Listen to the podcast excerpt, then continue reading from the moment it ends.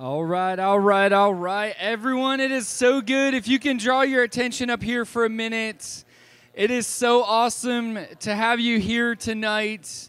Uh, my name's Tim Gillio. Uh, I'm on staff here. My wife, Rachel's over there doing what we're all doing, which is connecting. Uh, we believe in marriage. And I don't know about you, but oftentimes one of the best things we that I've seen that we could do for marriage is to have a healthy community that we can pour into marriage together. Um, healthy marriage is one of those things where you got to have a couple things. First of all, you got to be healthy as an individual. Uh, the next thing is you've got to um, you've got to have your life founded on God, and then your marriage founded on God. So I'm super excited. Uh, tonight we've got an awesome opportunity. We're going to go through some questions that you guys have submitted over the last month that we're going to answer. We've got some great uh, people joining, which I'll introduce in in a little bit. Uh, but if you did not get a chance to sign in in the back, there's on your table, there's a little trifold tent card thing. You can take a picture of that QR code and it will direct you to where you can uh, check in. And with checking in, we're going to give away because uh, May the 4th be with you. Uh, we're going to give away a set of his and her coffee cups that's a classic scene from Star Wars, uh, where Han Solo says, I love you, and Princess Leia says, uh, well, it goes both ways. You're right. It starts with Princess Leia saying, "Yeah, uh, I love you," and he looks at her and says, "I know." so uh, we're gonna give away "I love you, I know" coffee cups. So if you haven't got a chance to sign in, go ahead uh, and do that. But as we get going, one of the things that we want to purpose to do is make sure that what we do draws our hearts closer to who Jesus is. So we're going to spend time in worship. This is the time when you can get up, you can walk around, you can stay seating, uh, stay sitting, whatever you want to do. But we're going to go ahead. We're going to sing a song called Waymakers. Just be playing uh, over the system. But let's just spend purpose time saying, God, I'm here for you and I want to know you more. And then we get to have great conversations on his intention for marriage. But I'm going to pray and then we're going to and then we're going to play this. So uh, let's go ahead and pray. Father, we just thank you for tonight. Father, we're here tonight and we're saying, have your way. Father, whatever situation we find ourselves in, we know that you are the waymaker. Father, whether we're maybe on a mountaintop or maybe we're in a valley or maybe we're somewhere in between, Jesus, you're the waymaker. So, Father, we purpose right now to lift up our marriages to you. And we say, You have your way in our marriages. Let us build environments where we can encourage each other to love you passionately. Father, we just thank you for this time that we get to come together and connect and hear about your intention for marriage. So we just give you this time, Father. We ask you to speak through us. In Jesus' name, everybody said, Amen. Amen. All right, come on. It is awesome to have you guys here today. We got uh, a fun panel that we get to, to have today, answering some questions that you guys have sent in uh, over the last little bit. And we reached out to some people and just got some good questions to kind of start some conversations. Um, and I'm super excited about who we get to have up here with us today. So we're going to have uh, Pastor David Tumasimi and his wife Jessica, if you want to come on up. And then we got Pastor Al and his wife Agnes. Come on up. This is going to be awesome. Go ahead, pick one, sit down. All right. And then uh, in just a minute, we're going to hop in. Are we live now? Come on. Well, we're, we're live with Facebook, so if you're joining us online, it's awesome to have you with us as well. So, um, one of the things, one of the things I've realized with with marriage, and honestly, I'll say this: one of the things I've realized with life in general is a lot of times it takes intentionality. Like you can't you can't grow on accident. Uh, there, there's a saying that you may like, you may want to do what a professional athlete can do, but you don't want to do what the professional athlete did to get to get to where he is or or she is, you know. And it's it's this idea of like, okay, if if that's what it's like in life, what does it look like for marriage? Because we want to be intentional about marriage. I think all of us in here, uh, us included, and, and, everyone in here, and everyone watching online, I think all of us would say we want to have a stronger, healthier marriage that's closer to Jesus a year from now, right? I think all of us would say, yeah, sign me up for that. And the question is, how do we get there? And one of the best things that we could do is just hear from people that have maybe been there or experienced the same thing or have a different perspective. Um, people are probably going to laugh at this that know me really well. I, I, I have opinions. right? Uh, and ideas. Thank you. Uh, you could just say, Rachel, I'm sorry for you right now. But um, my ideas and my opinions aren't always right. They're not. But I think they are. That's why I hold on to them.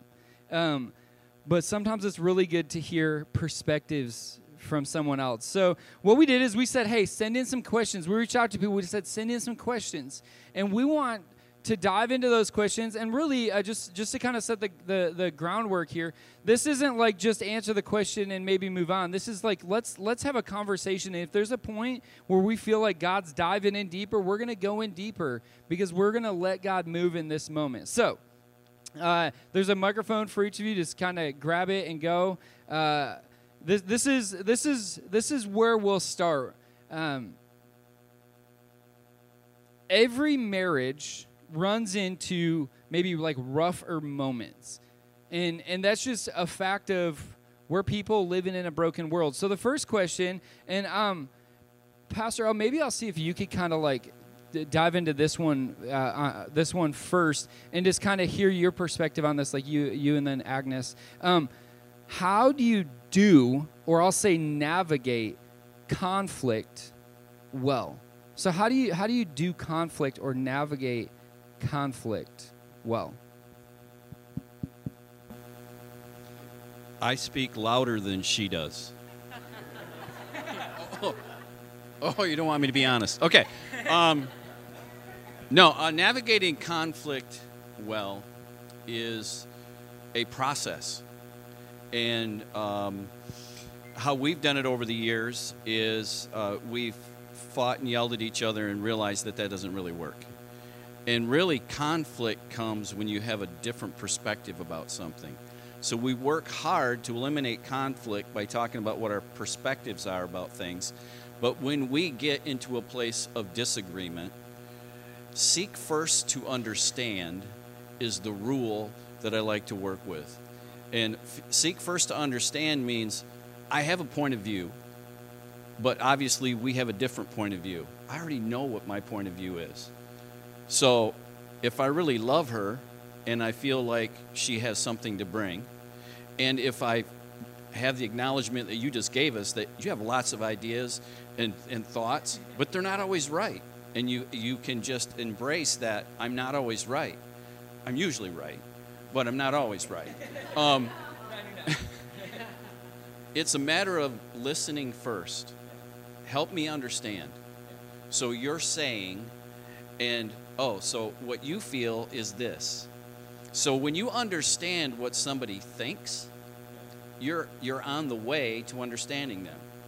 But it's when you understand how they feel about what they think that you can really then have a decent conversation.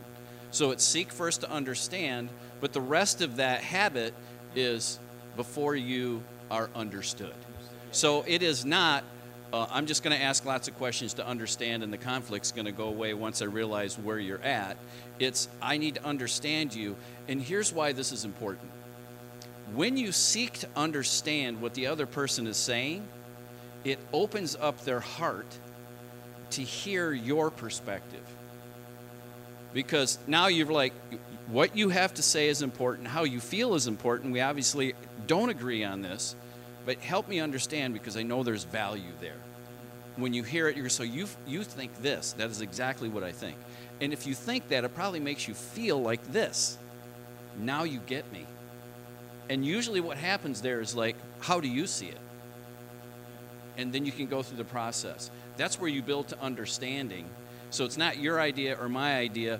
And when you look at conflict resolution, you're always looking for the third alternative So it's like, I understand how you think, I understand how you feel, you understand how I think, you understand how I feel. Where's the third alternative for us where we can get something we can both be happy with? Instead of, my whole goal in this conversation is to beat you down to the point where I win and get my way. Okay, I have some stuff to say about that. All righty, so conflict well. I know it took me a long time to learn to not react immediately.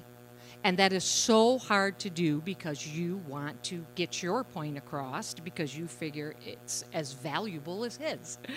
But um, even, you know, and I know that I'm not saying hours or days that you don't talk, but sometimes do not say things in the heat of the moment because what you're doing in the heat of moment is typically saying things that you don't mean. You know, it's out of your hurt out of your anger, and out of that, things do not, you know, go well typically. So um, I know at camp many, many years ago when I was a counselor, we played a little game, and the, I had these big things of toothpaste and had the girls get it out as fast as they could, you know. So, and of course, they loved it because it was a big fat mess, which of course the kids liked. But I said, okay, now put it back in and as fast as you can and they're, you know, of course they tried and they can't. I said, it's just like with your words. And at camp, you're there all week long so you, you're you're not getting the right amount of sleep and and so you know those girls tend to at the end of the week start to get on each other's nerves so we started saying so remember this at the end of the week the words that you say you cannot take them back so sometimes it's just be still and I know for me, it's just asking God for that wisdom and discernment as to how to say it and just not sparking, you know, back at the heat of the moment. Uh, Pastor David or Jessica, do you guys have anything that you'd like to add, or maybe que- you can even ask a follow up question? I think uh, we can definitely testify that recently within our marriage, um, that there were different conflicts that came about that maybe years prior, I think it could have blown up our marriage or, you know, just caused a huge rift. However, in God's faithfulness, those conflicts actually brought us together. Uh, really, I mean, out of it came a testimony and oftentimes when you're going into conflict, you're not necessarily thinking, oh, this is going to be the best thing for us. But the reality is, in retrospect, looking back, we can see that those were the things that really brought us together and have strengthened us over these last two years. And so when we look at conflict, um, seeing conflict as an opportunity an opportunity for God to work out something for you. Um, James talks about count it all joy when you come into various trials and temptations, knowing that the trying of your faith will make you perfect and complete, you know, but pa- building patience and all of these character, uh, the character of Christ, the fruit of the Spirit, and those things won't come about any in any other way but through conflict, hardship, affliction, different things like that. And so sometimes not seeing a conflict as why is this happening to me, but having the perspective of this is happening for me. God is going to work it out, but having like a divine perspective, coming back to scripture okay, what is God trying to work out? The enemy means it for bad, but how is God trying to work out goodness out of that? And so, not giving the enemy a foothold, but being patient and just being willing to have like an elevated perspective, going up into the supernatural and to really go into prayer as far as the situation and not having necessarily a fleshly, carnal mind about it, but really tapping into the spirit like, okay, God, wh- you know, what are you trying to work out for us in this situation? And we can definitely testify there were situations where it's just like, mm. but when we look back, we can say, wow, like I feel such a togetherness. I feel such a we something was forged in that fire. Like we something was built, and um, we allowed God to have His way in that. So Yeah, to me, um, we, could, we could talk about it a lot more because I think I am I am the quiet listener, but the conflict never gets solved until you know days later. but one thing that the Lord has really been teaching us through this is when you read Genesis and the, and the man is alone, there's no issues. The, the fellowship, the fellowship is straightforward, you know. And then God gets this idea that the man is lonely. I'm like, when did Adam ever complain that he was lonely? No. we don't see him complaining, but God's like, Adam, you're lonely. Let me bring you a helper. And you know, to me, uh, some of those things when you read the Bible, you don't catch the humor because I look for those aspects. I'm like, God, you saw a problem? I didn't see any problem at all. And so, and so for God to introduce such a feature as a helper, and you see the very next thing that happened was conflict arose.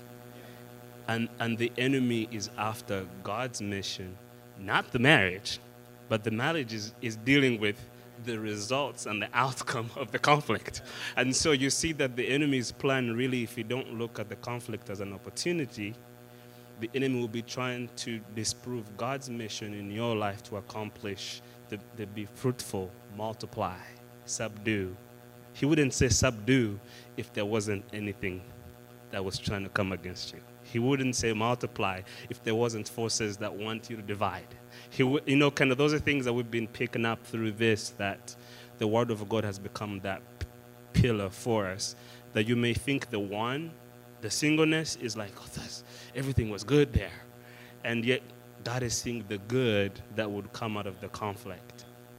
Yeah. All right, Rachel, I'm going to ask you to kind of take talk about the same thing but bring in a different element. So one question we got was is there a best way to bring up frustration or things that your spouse is doing or not doing that you uh, would like to see changed or think should be changed? So I'll read that again. Is there a best way to bring up frustration or things that your spouse is doing or not doing that you want to see change? So I think you are going to bring a lot of the principles that we just heard. Um, a lot of times they'll say like the bible has the best principles for how to do life and relationship and business and leadership and really everything. You know proverbs is literally taught in businesses you know for business management. And i think what pastor al said is key because matthew 6.33 says seek first the kingdom of god and his righteousness. So right being right standing you know with how you're seeking your life out and what you're putting first in your life. And all of the things of life that we worry about or could get distracted with are added to us. So I think when it comes to that's a biblical principle. So you're going to first do that with the Lord, but then your next person other than the Lord, if you're married, is your spouse. So that's where I think you just have a blessing brought to your marriage when it's you're seeking first their heart and, and what they have going on. So if you're frustrated and there's something, that's the question, right? And there's something that you want to bring up to change, I think that tone is everything. I think the tone of your words sets the tone of your marriage and the tone of your home. Like even your children and your pets can pick it up. Um, and so I think the first thing is just checking your heart about the frustration. You know, is this a legitimate frustration? Have you prayed about it? And um, also being willing to see your part in the frustration. So, doing that inward because we're responsible for us. So, seeing if I've participated in what's caused my frustration by not communicating by having non voiced expectations. And then coming to you, I know that there was a moment that we just went through, like right in February, where I just like shared a couple things with you and just kind of laid it out in an evening. And it was very calm, but it was just very open and honest. You know, just a couple things that I felt were just not where they where we love we both equally love them to be you know and just opened it up and he was like well then i should maybe make this big like change and i was like oh no like how did you get to that conclusion what did i say and i literally in that moment was able to evaluate what I said did not come out right because that is not the outcome. And so I was able, you know, to say, Did you hear it this way when I said that? And he's like, Yeah. And I was like, Let me say it differently because I definitely didn't mean that. And so I think, you know, it's how you deliver it. I mean, that's huge. You want to pray for the Holy Spirit to, you know, give you a safe delivery of a frustration and really have your heart right I mean, if you can't say it, if you can't say it like this, you know, don't say it yet. you know, Agnes just said that. If there's too much, if there's anger, there is nothing righteous about that in your marriage. I mean, you can get angry towards the devil when you are resisting him, but to get angry with your spouse about a frustration is probably not the right time to talk about it. If the, if your heart's doing that, you know, above all else, guard your heart because out of it flow your issues. So I would just hold off, like, can you say it calmly? Can you say it with your face being a safe place, your face? Um, could you say it holding your spouse's hands or rubbing their shoulders? Like, I think that you need to be in your heart at that spot to have a frustration or something that could be a big deal brought up you know, you've got to kind of set the ground for you to plant a seed and have it received well. I think of um, when you say that. I think um, before before you can go to is there a best way to bring something up? I think you have to kind of evaluate how like what's the atmosphere of the marriage too, uh, because I could tell you in moments when maybe I'm going through something, maybe it's even a friend issue or something outside of our of us. If I'm in like the thick of it in some way, it, you know, first of all, I'm going to tell you so that you know about it, but that might not be the best moment to bring up like this huge thing. So just evaluating, like, hey, where are we at? Where are you at? in everything you got going on in your life, where am I at in everything I've got going on, and is this a good time? Uh, because if it's worth bringing up, it could be worth waiting, you know, for a minute. Because there's just times when it's just like, kind of as you guys were just hitting on, like, this is not the moment, but I valued this enough where I'm gonna, I'm gonna make a note of it, whatever that would be, whether it's write it down or something, and, and I'm gonna wait for the right moment. And then the, the only follow up I'd kind of add to that before we get to the next question is um, make sure you're not sitting in the enforcer role also. Like you're like we're not the enforcer for our spouse. We may bring something up and you do this beautifully, Rachel. You'll you'll mention something and then just kind of let it go. And then you you know and, and I, I remember the moment you're talking about like um, be, well, like you mentioned it, and then you just kind of let it go, and then I sat there, and I was like, so I'm a problem solver. At heart, I'm a problem solver. So okay, that's a problem. Okay, there's that solution, that solution, that solution. Um, I'm gonna go with that one. So then I'll be like, oh, this is what I'm gonna do. I'm gonna change all this stuff. And she's like, whoa, whoa, whoa, whoa. I didn't want that. So, um, but I think just like, how are you guys doing as a couple? How are you each of you doing individually? And then make sure you're not the enforcer. Because if I try to force Rachel to do something, that is never gonna be good. The Holy Spirit is the enforcer. That's what Jimmy Evans says. He's like, tell your spouse and then let the Holy Spirit deal with them.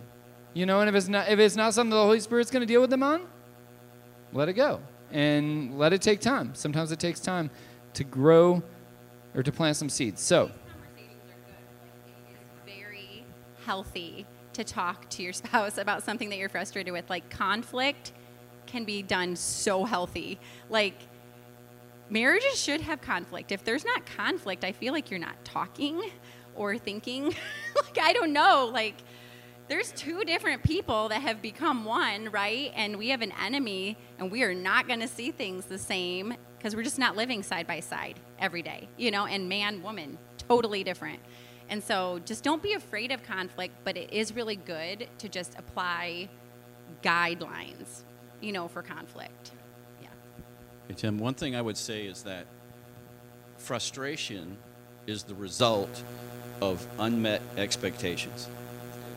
And so many times you can be frustrated with your spouse and they are clueless of the expectation. And we do far more talking about what we feel is going wrong than talking about stuff ahead of time, saying, you know, is it okay if I have this expectation in our marriage? Is this something that uh, is healthy for us? And this is this is something that is important to me, and and I'd like for this to happen. And having that conversation at a time when you're just like taking stock, you know, how we doing? You know, not we got a problem, but we're just taking stock. How we doing?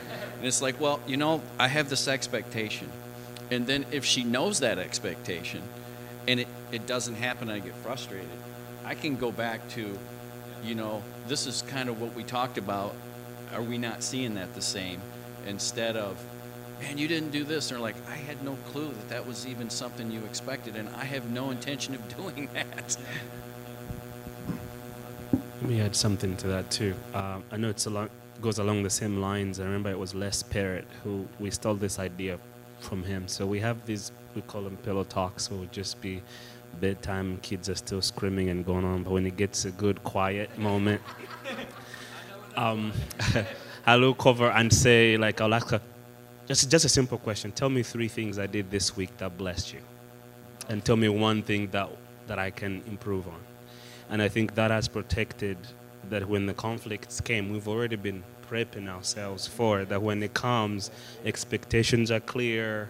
Oh, oh yeah, that's one area I've really been working on. You're saying I've improved. So instead of it being the setback when it's this big, you're kind of been biting at it. Now we don't do it like every single day, but we do like a check-in every, every time we sense like, ah, oh, something is off. Hey, tell me three things, and then, but my my response when she asks me is she can't explain it away when I'm telling her the three things that I think are good. so she can't be like, well, it's because. So it's just for her to listen, be like, hmm, okay, and then we go to bed. And then whenever she gets our point, she she'll like she'll tell me the same three things, and that one thing that I need to improve. And my response is not to explain it away. My response is to listen because that's how she received it. Whether I thought by bringing her flowers was a gesture of love, and she's like, I can't maintain them. I don't want to pour water every morning, and it's like just give me plastic ones, and we'll be great, you know. So this is just an example. So it's just kind of simple. I'm not saying she does it, but I think that has really helped us in in conflicts in, in those moments to, to, where the first time it's not when we're thinking about it. It's more like, yes, I think I, I'm a little bit hot-headed. I need to deal with that more. All right, um, we're gonna go from the end this way, kind of do a lighter question. Uh, who changed th- uh, the diapers, and then who changed the bed for kids when they had and vomit? Like who did the like the dirty work? Uh, or does yeah? I was kind. I am the brave one, so uh, all the throw ups and the heavy blowouts when I'm home.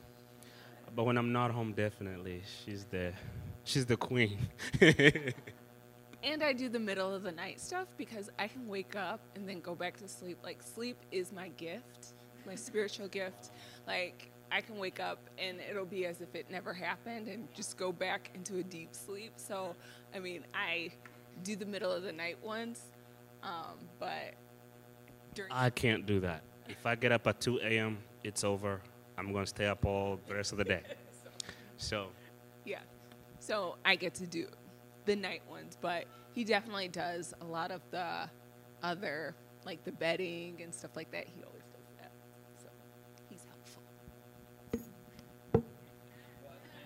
No, there were no diapers, no vomit, no, none of that from Al. So, no, no, no. He doesn't like that. He was the youngest of five boys. So, you know, that's right. So, but when it comes to first aid or anything like that, it's definitely him. He is always very, very calm. Uh, I remembered when it used to be Grand Village Mall, but they had a little mailbox there, and Christy and I were in the car, and she was maybe three, and um, you know, I think now I was just thinking of this yesterday because I knew we were going to be doing this, and I thought, why was she not in a car seat? I don't know, but anyway, she was not. I don't think I don't think we had car seats then, or they didn't have to once they were three years old. I guess we thought yeah, I guess we thought they were old enough they could just sit. Well, if for some reason I went around the corner to go to the mailbox there and I saw, and I can see it in my mind yet today, her little leg opened the door of the truck and she just slid out on the pavement. And I was just like, I could see her as I was driving, you know. And as I look back to, I think to myself, God is so good. She could have been hurt so bad as a little three year old, you know, um, just skidding along the parking lot. And did I think, hey, maybe she has a broken bone and maybe you should leave her there? No, no, no. I scooped her up, I put her back in the car as fast as I could, and we, we lived very close. So I right away came home and I said, of course, she was crying and she was all skinned up everywhere. And I said, It's okay. It's going to be okay, honey. I am so sorry. And the second I opened the door, I, I, I, didn't have to be the one in control anymore. And I just looked at Al, and he's looking at me holding Christy, who's all bloody, and she's a terrible mess. And I'm like, oh, she fell in the car. And he's like, what, what, what, what? He's trying to make heads or tails of it. But he is definitely, if there's any first aid or whatever, and he has some training in first aid too, um, I, I, he right away does that. And it's not that I'm afraid of blood, but I, I just go crazy once I don't have to be the person anymore. So that's my story there. you missed the best part. Christy never dropped the envelopes that were supposed to go in the mailbox. She hung on to those, uh, she had those envelopes in her hand, skidded across the parking lot. She came home, Ag opens the door, and she's like, Christy's crying. I'm like, oh my gosh, what in the world has happened here? She's got the envelopes in her hand.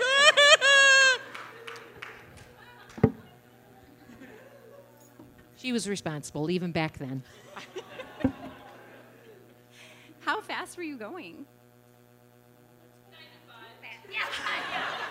no, I think it was maybe 20 or 25. Did you notice? But God is so good here? because look at her today. She's all healthy and well and no scars. That's right. It was awful to see, I'll tell you. I know. Why didn't I? I don't know. Did anybody see it happen? I don't. I'm. I'm hoping not, or I'd probably been arrested. Who knows? I don't know. God also watching over me. oh, that's. I'm not gonna forget that. That's just great. Okay. Uh, so diapers. We've shared diaper duty all. We're still in diaper duty. All along, we've shared diaper duty and vomit. We learned that if you actually turn the kid towards you when they say they have upset tummy and you hear the noise, they just catch it and just let them do it on you. Yes, with yes. It does not get on my carpet. I can get in the shower. It is like the smell in your carpet. No. I'm a nurse. I am a nurse. Just just do it. And then I just like hold my arms like this and hold it all and then go into the shower? Yes. You can wash your clothes. My couch? My bedding? No, it's just all right here. Yes. so we share it. Um, they're getting over the fact that I do that It doesn't happen often, praise God. Um, but Tim, Tim wakes up every night if there's a kid that says they have wet their bed or they have a dirty. He always figures that I'm doing it all day long while he's gone, and he can go back to sleep. So there was not that issue. I don't actually know that anyone wakes up, so that's probably why he always has to do it. They would be crying for two hours before I would wake up. And so it's the grace of God that he's a light sleeper, but he does it all at night. Like, I don't even know what happens. He'll be like, I was up four times last night and the dog. I was like, wow, thank you. I'm going to make you breakfast. So, yeah. For me, if there is any noise in the house, like I'm awake. It's horrible. I wish I could sleep. Like a cricket could walk through the kitchen, not even cricketing, just walk through the kitchen, and I'm awake. I'm like, I'm gonna pray oh, for wait the till your children are sleep. teenagers. Woo-hoo, you're not going to get any There sleep, man. There you go. Okay, um, uh, this is gonna be kind of a two-sided question, and we'll go uh, Pastor Ellen and Agnes first, and we'll go down uh, Pastor David, and then we'll come down here, and we're all gonna answer these, these questions. So it's uh, uh, wives answer how can a husband pursue their wives, and us guys will answer how can wives pursue guys. So kind of the perspective of basically like help me help you kind of thing. So we'll start right. There you go. Okay, I think one of the very important things, if you've never read the book or you don't know, what is your husband's love language? I know for Al, it is words of affirmation. So I could give him millions of gifts, and although he likes them, that's not what fills his tank. So I think um, for all of you, that would be very important. If you haven't read it or you don't know what the love languages are, uh, very, very important to know that. And um, I think there were just little things that I did. He traveled quite a bit when he was working at Zondervan's, and I would hide little cards in his clothes, and just because I know that that is his love language, you know. Of course, too, always honoring and building them up. I think every man, I think God has created them that way to be honored in your own home and to respect them. Um, and the other is praying prayer to me is so very important. And years and years and years ago and i do it every single day and i do it for my kids and i do it for my mom and dad. But you know it started with praying for al. And i pray every day philippians 1 9 to 11 and you know you can look it up. It is an actual prayer in the bible. And um, so it is that you know and this is my prayer for you that your love will and then just I, of course, memorized it now because I do it every day. And I think prayer and going before God is so important for your spouse. You know, we are different, male and female, and they deal with different things than typically we do during the day. And that prayer covering is so, so very important. So even though, you know, you may think of, physical things, how you would pursue, but the spiritual is so very important as well.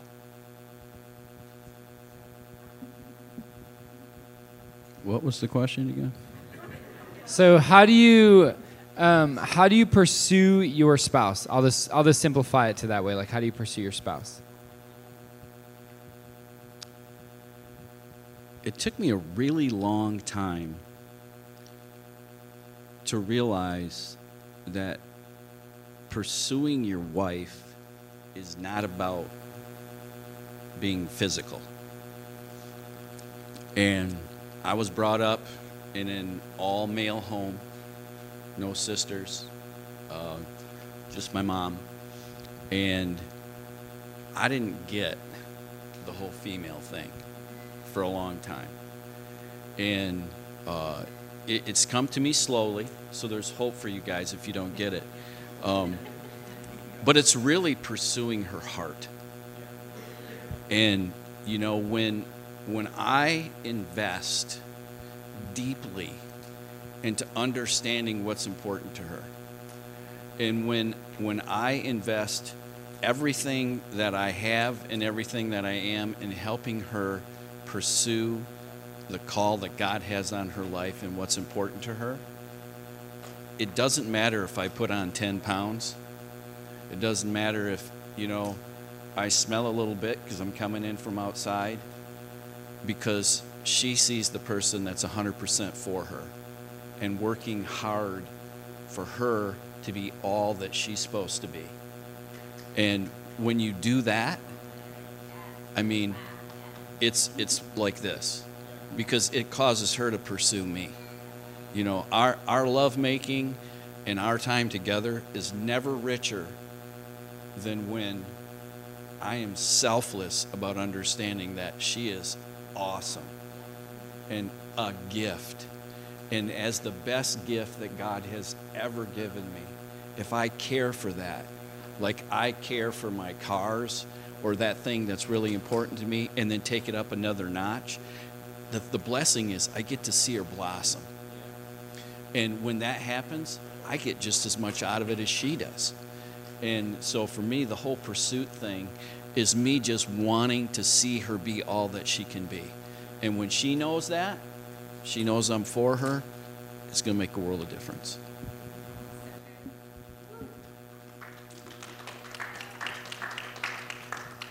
I'll start next week.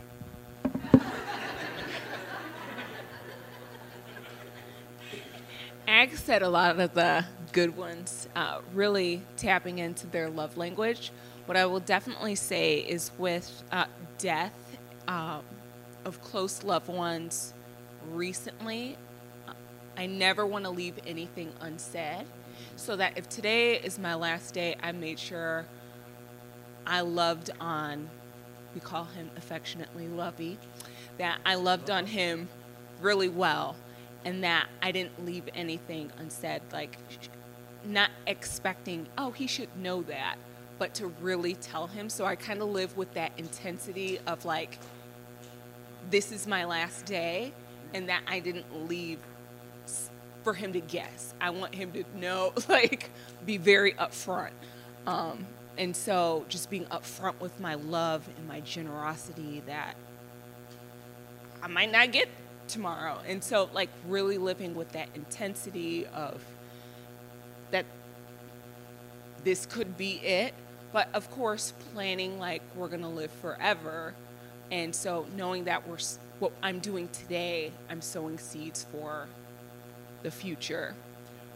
And so, the house that we're building now is what we're going to live in. And so, I want to make sure that I love on him in that way that he really experiences the love and to uh, make sure that our home is the place where he is celebrated the most. I'm not going to let somebody outlove him more than me or, you know, and just making sure that I'm really bold about that and uh, that when he comes home, he no matter what defeat he might have experienced outside the home, that whatever you know happens outside the home, he's gonna get his scars, you know, just everything.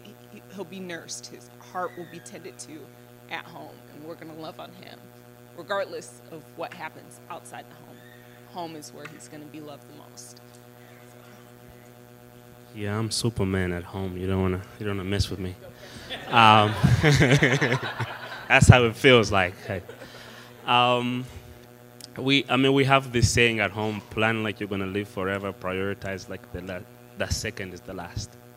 So I think to me, uh, to her, I mean, on top of what you said as well, Pastor Al, and and and Angie, and so I mean, some of the things that opportunities that to me that I see, and again, I like to use the Word of God because to me, I found quite a pillar. She loves to study the Word of God. I'm always like asking her, "What did you discover today?"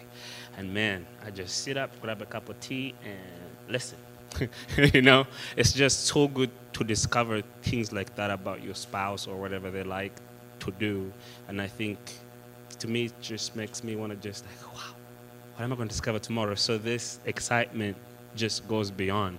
And I know uh, I love Genesis because almost God's intent is right there, and God introduces Eve to Adam, and Adam's like, "Yeah, bone of my bones, flesh of my flesh." It's like, like doesn't go to God ask, "What mission do you have for this?" and when the devil comes, guess who does he go to? To the woman, because guess what? Adam didn't do his part. Like, let me introduce you to this relationship that I have with God, because I think that's the piece that again I try to interpret is when when the devil came to Eve Adam was standing right next, and Eve didn't know who to go to for the comfort. Because Eve wasn't introduced to God, just like Adam knew God. So I think to me, those were the kind of signs that, oh man, uh, God is all knowing, but He left, he, he, he made it so obvious for Adam that I think it's in those moments where it's like, Eve, let me introduce you to the guy that created me.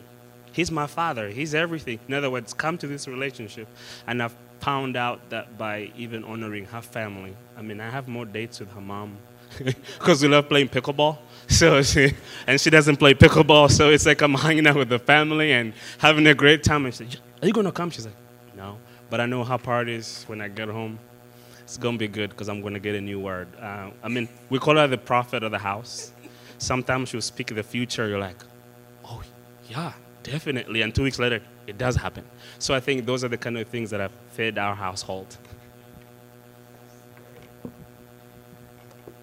How do you pursue your husband? I think studying him. I mean, you obviously learned what your spouse or when you're dating, there's something that caught your eye about them, and there's something that kept your eye because you got married or you're engaged, and that should never stop. Ever stop. I mean, I think of like people who are gardeners or people who are into hobbies, like they don't stop practicing, they don't stop planting or weeding. And why on earth would we ever stop studying and researching and just observing what matters the most to our spouse in this season that we're in? Because it changes and their love language change changes. So I loved the pillow talk. I think that's a huge pursuit. I think it can also be an indicator on what they're being blessed with. So if you're like, I don't know what my spouse's love language is, do the pillow talk that Pastor Dave and Jessica just shared. Like, do the three things that you were blessed this week or the last few weeks or months that you saw your spouse do for you or you just observed in their life. Like you just noticed a characteristic in their life. And I mean, I, I think that's huge as a spirit of thankfulness in your home. I think every every person should be saying thank you to their spouse for something in that day. Like there's something. You could find anything. Like thank you for waking up today. You know, uh, you know. Well, yes, right. yes if you're having a hard time finding something, there's an example.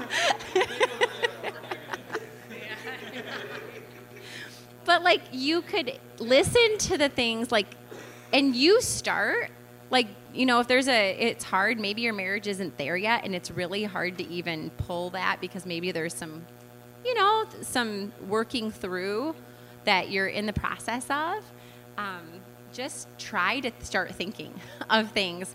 And honestly, I know that there's marriages here or that are watching online that you can't maybe even verbalize it because there's been some hurt. So, writing it, writing a letter, you know, just a sticky note on their cell phone before they're leaving for the day or put it on their steering wheel. Start somewhere. Like, prepare your heart for, you know, turning that direction of thankfulness, but just study. Study them. Um, I think for me, it kind of goes along with uh, with what's been said. And uh, Jessica, I love what you said about like to, today I'm planting seeds that I'm going to reap tomorrow. Um, and and that's true every day. Today I'm reaping what I planted yesterday and planting what I'm going to reap tomorrow. And it's like having an intentionality. And I think uh, I think for for me, it's realizing that it's not about me. Jimmy Evans says it this way. He says the picture of heaven is a couple sitting at a table and they've got spoons attached to their arms, but they're three feet long and they can't feed themselves. But all they can do is like feed their spouse. It's like, like look at your spouse real quick and realize that you're the only one that can meet their deepest need. And then realize that they're the only one that can meet your deepest need. And it's like having that mindset, but in a non selfish way. It's just when you walk into the home, just say, and, and like I'm sitting up here and I'm like, I've got to answer this, realizing that I haven't been the best at this lately. But it's like, like, what can I do to just bless you when I get home? Because when I get home, you've been in it all day long with the kids, but I'm just stepping into it. And it's like, what can I do? You know? yeah, yeah. So it's like just being intentional about pursuing them in a way that's what they want, using their love language, you know, doing words of affirmation, writing notes. It's just being intentional. Like, what are what's what's my wife, or you know, if it's what's my wife's love language? You know, is it like she needs just a minute to decompress from the day? Does she need me to take the kids? Does she need to need me to problem solve? And you know, yesterday it was the rag that got stuck in the garbage disposal like that's a hard thing to get out so it's like what can i do i can i can fix problem you know um, and just doing doing it so um, okay i'm gonna i'm gonna man we got we've got lots of questions i'm gonna jump to one that just came in that i think is really awesome and i just want to hit it quick and we'll go um, you got uh, Pastor David and Jessica, then Pastor Al and Agnes, then we'll wrap up. But this is how do you keep, or how did you keep, intimacy alive in your marriage with multiple little kids as your family grows? So, how do you keep intimacy alive, or how did you keep intimacy alive? So,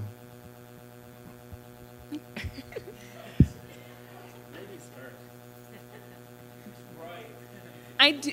I think it's really important for our kids to see us be affectionate with one another.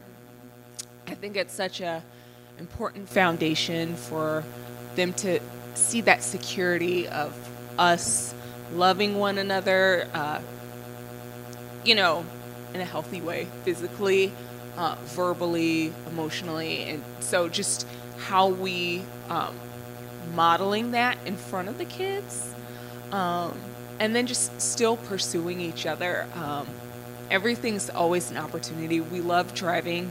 We drive all the way from south haven. So uh, using that time on the road to connect making uh, points throughout the day to connect um, while he's at work sending messages being um, making still showing up even though we might not physically be there together, still um, finding a way to um, connect with Him, praying for Him throughout the day, or just um, still doing that. Um, I go to sleep really early. I fall asleep pretty quickly, but even if we're just sitting there on the couch together, making sure that using as much of the time that we can to spend together and just to be together. And so much is built during those little mundane times, just that intimacy can be built and that doing dishes together intimacy is built in that. Yeah, I'll say the same thing uh, in, a, in a different lens. I think to, to me, when the kid, uh, I've seen our kids try to model what we do, so they'll start hugging each other or doing things like that and then uh, they will begin to call each other names like Lovey or something like that. So you begin to see these little things, I mean, branching off. But I think how we managed to maintain our relationship is uh, I, have set a time every day. She knows between 12 and 1, she's going to get a call from me, kind of a quick update, what's going on, what is happening and it's it's just if I miss it she'll be like like like I bet here 201 hey uh, how you doing? Like you missed something between 12 and 1 and so and that helps a lot. And then we also um, I try to make sure that she doesn't like surprises. So I leave my plans for my day like where I know she will find it or I'll, I'll make it super obvious I'll like I'll get up and take all the trash out before I leave, and then she'll be like, "Oh, you took the trash out," and so it'll be something so simple. But I think I realize it's not good to surprise her because it's like, ah, that wasn't too obvious for me, and it, it's- I don't, we don't flow like that. And so I try to do those obvious aspects where she will find is there a, a plan on a, on, on a notepad for what that, that they're gonna it will look like. Yup. And and for some closer, intimate things, it's just always tough. Sometimes the kids just like butt through the door. You're like, ah, just you're like, ah, I don't know what's going on, and so you can avoid those. But I think those are the. I mean, um, I shared that. Have, has anybody been listening to the podcast "Naked Marriage" by by Willis? And I think to me, it's when those things you, can't really plan for them or you can't really avoid them because they just have a right moment of showing up and they always do. Uh, so if you haven't had kids yet get ready. Um, but i think it's those moments that i mean it becomes a laughing stock for the entire family and, and i think it creates more unity and conversation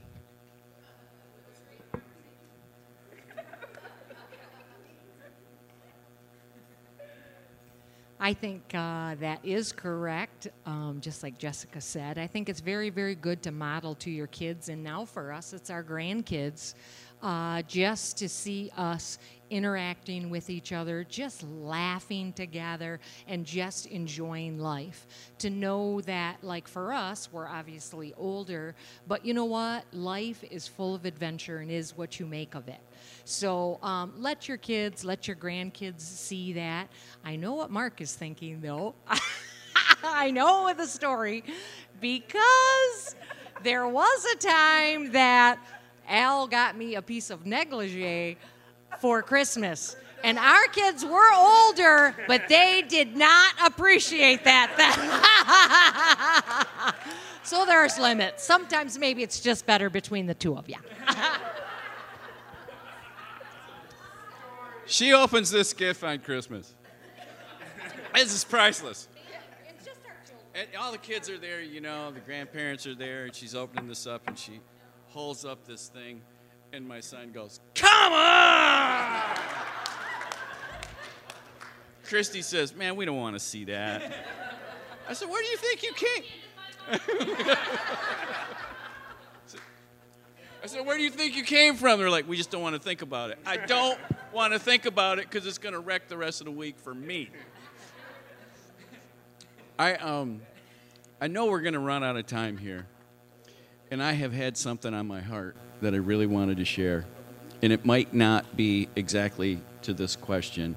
Uh, but here's, here's what I want to say I think I'm here tonight to tell, especially the men in the room, that there is a process that you can use, that you can do, a habit that will revolutionize your marriage if you're not already doing it. And I talked to you and Ricky about it a couple months ago. And here's what it is it's super easy. God has blessed you with a wife. If you will take 30 minutes every single week, put it on your calendar, Sunday afternoon, instead of watching football the whole time, break away and just think about your wife. Think about who she is.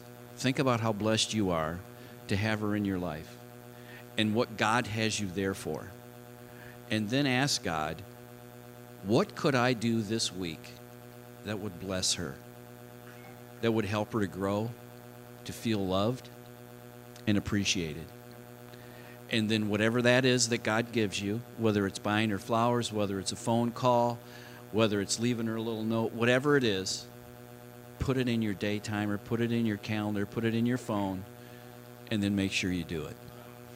Sometimes we think if it's not spontaneous, it doesn't count.